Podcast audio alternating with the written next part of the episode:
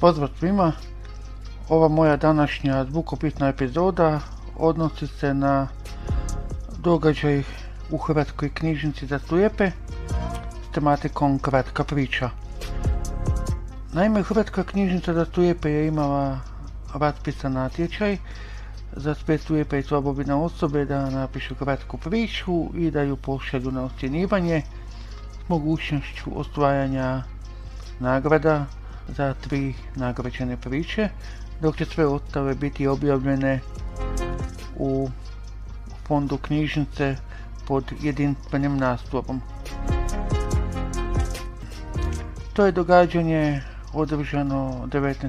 travnja na kojem sam i ja bio nazočan i kao natjecatelj i kao dio publike. Snimio sam atmosferu, bilo je pročitano objašnjenje za svaku nagrađenu priču, te je bila pročitana svaka priča, a ja sam izdvojio po dvije minute, tako da ovaj zapis ne bude baš toliko dugačak. A sjeve tekstove moći ćete pročitati kad ih knjižnica uredi u elektronskom, zvučnom i brajičnom zapisu, odnosno izdanju.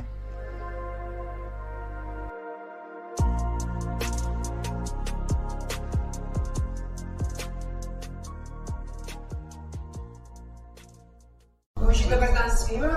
Evo ja vas pozdravljam uh, u ime Hrvatske knjižnice za slijepe. Moje ime je Karolina. Evo i drago mi da smo se okupili danas povodom ovog događaja i to prvi put između ostalog kad slavimo i dan Hrvatske knjižnice za slijepe. Ideja za obilježavanje ovog dana proteka je e, iz razmišljanja da ustanova već 57 godina radi na dobrobit svojih korisnika, te da je jedinstvena po mnogo čemu, ali da i u javnosti nije dovoljno poznata. Zato smo predložili datum 18. travnja, a to je ujedno datum kada je Hrvatska knjižnica za slijepe dobila svoj statut i postala samostalna javna ustanova u kulturi. Tako bi, kako bi i knjižnica i na taj način dobila još na većem značaju. Ovo je dan osmišljen kao dan otvoren za građanstvo, kako bi se mogli svi upoznati s radom naše knjižnice i svim njezinim specifičnostima. Ovdje smo proglasiti i pobjednike nagradnog natječaja za najbolju kratku priču povodom dana knjižnice, a na natječaj za najbolju kratku priču stiglo je 30 prijava iz raznih dijelova Hrvatske, različitih tema i one će sve zajedno biti objavljene u zborniku radova u zvučnom obliku, IPA formatu i na brajici.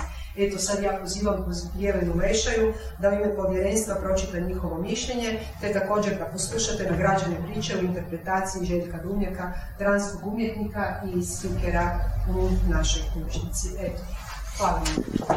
Pa evo ga, to je kolega Ivan Čorek i ja, Jelena Leša, bili smo u komisiji zajedno sa kolegicom e, Ljerkom Dinjer. Ljerka, nažalost, danas nije ovdje.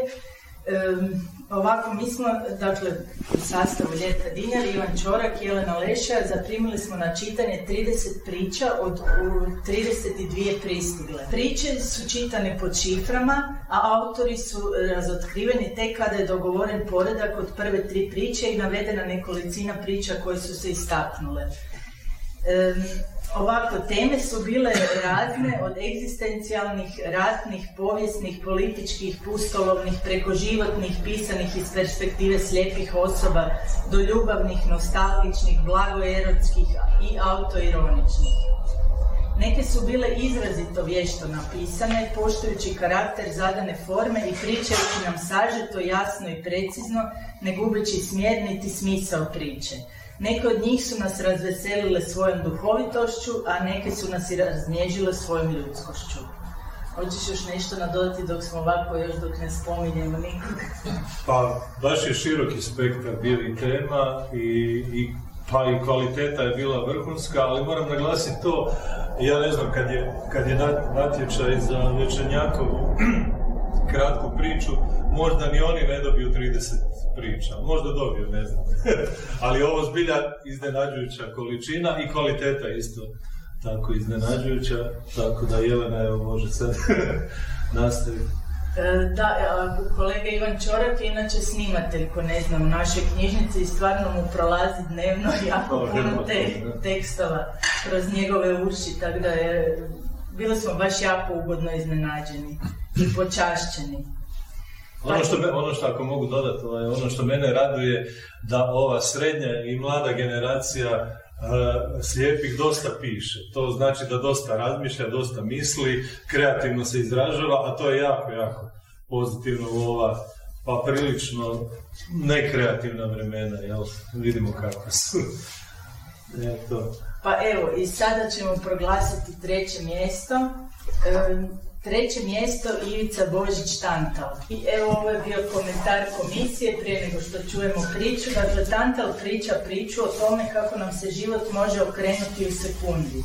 Kako ne znamo što imamo dok to ne izgubimo. Autor nas vodi iz potpunog zdravlja, obilja i divlje sreće u za bolnički krevet i nemoć. U tom stanju lik, iako to eksplicitno ne naglašava, doživljava otrežnjenje, shvaća kako je prije svoju kretkost uzimao zdravo za gotovo, širina svijeta postaje nedostižna i on je sveden na detalje na mala pomicanja. Društvo mu na bolničkom prozoru pravi golubica koja time što ništa ne govori kaže sve. Povratak na normalno prepun je prepreka, ili, ali ipak na samom kraju ne bez nade. Tantal je ipak stojik. Sažeto napisano, jasnih slika i motiva. To je naše mišljenje bilo. Da. I sada čujemo interpretaciju. Možda bi dobro bilo da nam kolega Božić kaže nešto o sebi, evo par rečenica i to bi dobro bilo za svu, svo troje koji su dobili ove nagrade. Evo, ja dolazim iz Zadra, rodio sam iz Kaštela, inače i ova priča je zapravo autobiografska, jako, jako mali dio je tu izmijenjen. To je živa istina, sve što u priči stoji. To se zbilja dogodilo i to je jedna lekcija koja, ne, koja će ostati do kraja života. Ovaj, tako da jednostavno iskoristio sam priliku i nije bilo potrebe da previše zaokupljam svoju imaginaciju, nego sam pisao što je bilo. I hvala vam što ste to prepoznali. Fanta. Golubica, mala, bijela i nježna, promatrana kroz prolaz. Otkad ležim na traumatološkom odjelu, dolazi svaki dan. Tijelo mi je dovoljno pokretno da mogu izmrviti keks na prozorsku dasku, no ona ne mari za hranu. Da si me ranije poznavala, kaže joj, možda mi ne bi prišla tako prijateljski, i ako bi prišla, ko zna što bih učinio. Golublovi su se gnjezili na mojoj zgradi i ponekad ostavljali klizave tragove pred ulazom. One kobne subote sve je bilo čisto. Strčao sam iza stube tako brzo da me je vlastita kosa, svezana u dugi crni red, jedva susizala. U autu moga prijatelja Zvučnici su treštali u ritmu kalifornikacije. Bili smo svježe obrijani i još neoznojeni od pleksa. Centimetar zraka koji je stizao izvana intenzivirao je miris raskošno upotrebljenog losiona Adidas Team Force. Grapefruit jasnim sandalovima. Cvjetao sam. Jedan 25-godišnjak pun zdravlja, energije i optimizma u ožujku, u blagom podneblju, ne može drugačije. Roditelji su me mazili i pazili i njihovim blagoslovom sam odepršao iz dalmatinskog gnjezda u pulsku jazbinu. Bio sam omiljen u društvu, a djevojke su me dodatno cijenile zbog njima egzotičnog govora. U bolnici je tiho. Nigdje glazbe na koju sam bio navikao, reda mora biti. Drugo mjesto je Kristina Krsnik, to je samo kišobran. I Kristina je s nama tu preko Zuma. Dakle, komisija je zaključila, odnosno povjerenstvo je zaključilo sljedeće. E, tvoja priča, dakle, kako nam jedan slučajan susret može promijeniti našu stvarnost, ohrabriti nas, prelomiti našu neodlučnost.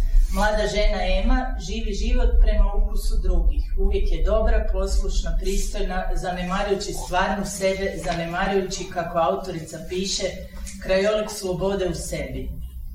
Susret se događa u jednoj kratkoj vremenskoj sekvenciji, jednog kišnog dana na tramvajskoj postaji. Uronjeni smo u duhovni interijer protagonistice koju trgne iz ustaljene matrice njezinih misli, lupkanje štapa po pločniku. Ema priskače u pomoć slijepoj djevojci, koja ne čuje semafor zbog kiše i prometa. Između njih se u kratkom prelasku preko kolnika odigrava interakcija koja nešto bitno u Eminoj nutrini mijenja. Priča na vrlo zgusnut način dočarava nutrinu mlade žene, njene dileme i traženja. Pisana je lijepim jezikom, znalački, gotovo poetski, ali duboko uronjena u stvarnost. Na kraju donosi naznake oslobođenja, nečeg potisnutog što krijemo i od nas samih. Evo, vi ste to lijepo napisali. Pa e, Kristina, imam 23 godine, studentica sad na filozofskom fakultetu, studiram grafistiku i italijanistiku. Volim čitati, eto tako, književni natječaj me ponukaju da ponekad nešto i napišem, jer sam inače bez toga malo djena. I eto tako, što sam ovdje makar i preko Zooma.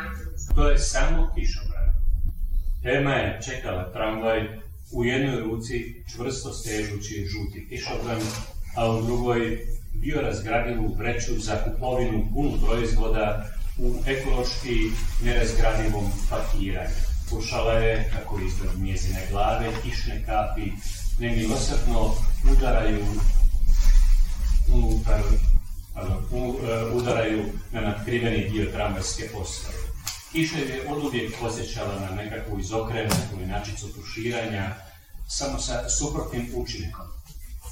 Dok su je kapljice vruće vode svaki put uspjevale osvježiti tijelo, isprati s nje slojeve nelagove i odvesti njezin um u kratku, ali uspješnu iluziju neke ljepše stvarnosti, uz ovakvu je kišu uvijek vezala osjećaj neispunjenih očekivanja. Blato te ustajali miris vlage i truleži. Nije promatrala automobile koji su tko zna odakle žurili, tko zna kamo, bezobzirno prskajući jeftine tenisice neopreznih vlasnika i čime i čizme razvikanih modnih marki jednako nepažljivih prolaznika. Da je bila s njima, pravila bi se da je zanimaju identitet do i kvalitete svakog čovjekova ljubimca na četiri kotača koji bi prošao mokrom cestom, premda ih je u sebi ocjenjivala isključivo po boji i vanjskom dizajnu, no bila je sama i mogla je mirno pustiti da je pogled luta od izloga prodavaonice mješovitom robom nasuprot njoj, preko praznog počnika, pa sve do prepunog koša za smeće blizu mjesta na kojem je stajala. Sada slijedi proglašenje prvog mjesta, to je Josip Lača Lakto.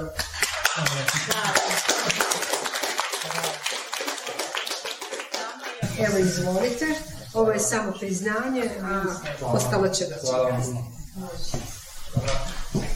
Ovo je bilo mišljenje komisije, dakle ovaj događaj mogao ostati na zgodnoj anegdoti, da ga autor nije u zaigranom ritmu koristeći upravni i neupravni govor, izvodeći vratolovne igre riječima, duhovito uobličio u pravu malu komediju zabune. Imamo odnos odraslog unuka i njegove bake, odnosno babe, koji je toliko živ da nam se čini kao da smo s njima u prostoriji. Dijalektalne dijaloške sekvence su sve samo neki sentimentalni razgovor bake i unuka. Ovdje na simpatičan način dolazi do izražaja generacijski sraz suočen s izazovima potrošačkog društva i novom tehnologijom. Glavni protagonist unosi veliku autoironiju, tako da vlastito oštećenje vida postaje okosnicom cijele radnje. Priča je znalački ispričana, pisana jasnim i odmjerenim stilom, ljudska, topla i humoristična, a opet progovara iz osobnog kuta o izazovima s kojima se na dnevnoj bazi hvata u koštac osoba sa oštećenjem vida. Što ima prvo optuženi za reći? predstavim. Ja sam Josip Lača, imam 42 godine, e, tajnik sam udruge slijepih Zadarske županije i predsjednik sportske udruge slijepih i slabovidnih Donat u Zadru. A što se tiče pisanja, piše još od osnovne škole, od prvog razreda. Uvijek sam davao svoje radove na natjecanja državna i tako. Tako, ovaj, zadnjih nekoliko godina sam malo stao s tim, ali evo, ukazala se sad prilika da opet nešto pokušamo i Znači isto je ovo bio poticaj. Je, ispalo je jako dobro i nadam se da će biti poticaj za dalje. Baba, molim te ka Boga, nemoj mi sad o tome. Rekao sam nervozno. Brbljala je nešto. Spominjala cijene, djeda, ručkove, svašta. Ni u dnevnom boravku, ni u kuhinji nije bilo šanse da je izbjegne. Bila je moja, ali naporna, bistra, a tvrdoglava. Uz nju sam uvijek znao da sam voljen, ali ponekad sam mislio da sam, iako u ranim 30-ima, gluplji i zaboravniji od nje. Bauljao sam tamo ovamo, psujući čuvenog proizvođača posuđa po kojemu je baba mljela i mljela početak radionice iz informatike na koji ću zakasniti, te više od svega svoju ludu, polučoravu glavu koja se ne može sjetiti što moram ponijeti. Laptop, sinko, laptop. Pomogla mi je baba gorko se osmijehujući. Opet me je nadigrala, dnevno sam zaključio. Nikad mi neće biti jasno kako žene, makar bile stare ko Biblija, mogu misliti na dva kolosijeka. A ona je eto vozila i kroz povoljnu kupnju posuđa i kroz unukove pripreme za usavršavanje, za usavršavanje u baratanju računalima. Kad sam opazio da svojim poširokim tijelom zaklanja dio regala do kojega mi je trebalo dokopati se, opet sam opsovao. Odskočila je u stranu i opširno se ispričavala, paleći neki dar koji je dobila u skuplju maničnih lonaca za odjednom kuhanje svega i svačega. Zgrabio sam ručke, dobro mi poznate torbe od crne umjetne kože i jurnuo van. Dalje, do autobusnog stajališta, nisam mogao baš juriti. Loš vid mi to nije dopuštao, ali žurio sam se koliko god sam mogao a da ne previdim nogostupe i druge prepreke. I još sad za kraj žiri bi želio istaknuti nekoliko priča. Prva od tih istaknutih Nikola Rundek interakcija. Priča govori o problemu prezaštićenosti mlade žene s invaliditetom od strane vlastitih roditelja, što ju onemogućava u osobnom razvoju, i dokidaju joj mogućnost da živi svoj život i žiri je zajednički zaključio da je to jedna jako, jako bitna i nepresušna tema o kojoj bi se trebalo još više govoriti. Također e, želimo istaknuti priču Vinka Breškovića Oda prohujaloj mladosti i priča o snu na javi kojeg iz videće perspektive sanja oslijepili protagonist. Priča sadrži eretske elemente koje žiri smatra lijepo i hrabro uklopljenima. Zatim Danko Tomanić Dragan priča o susjedskom suživotu u zgradi, zapravo ispred zgrade, o jednoj dokolici koja je znati želi prelazi u dužnost i o tome kako danas jesmo, a sutra nismo ovdje.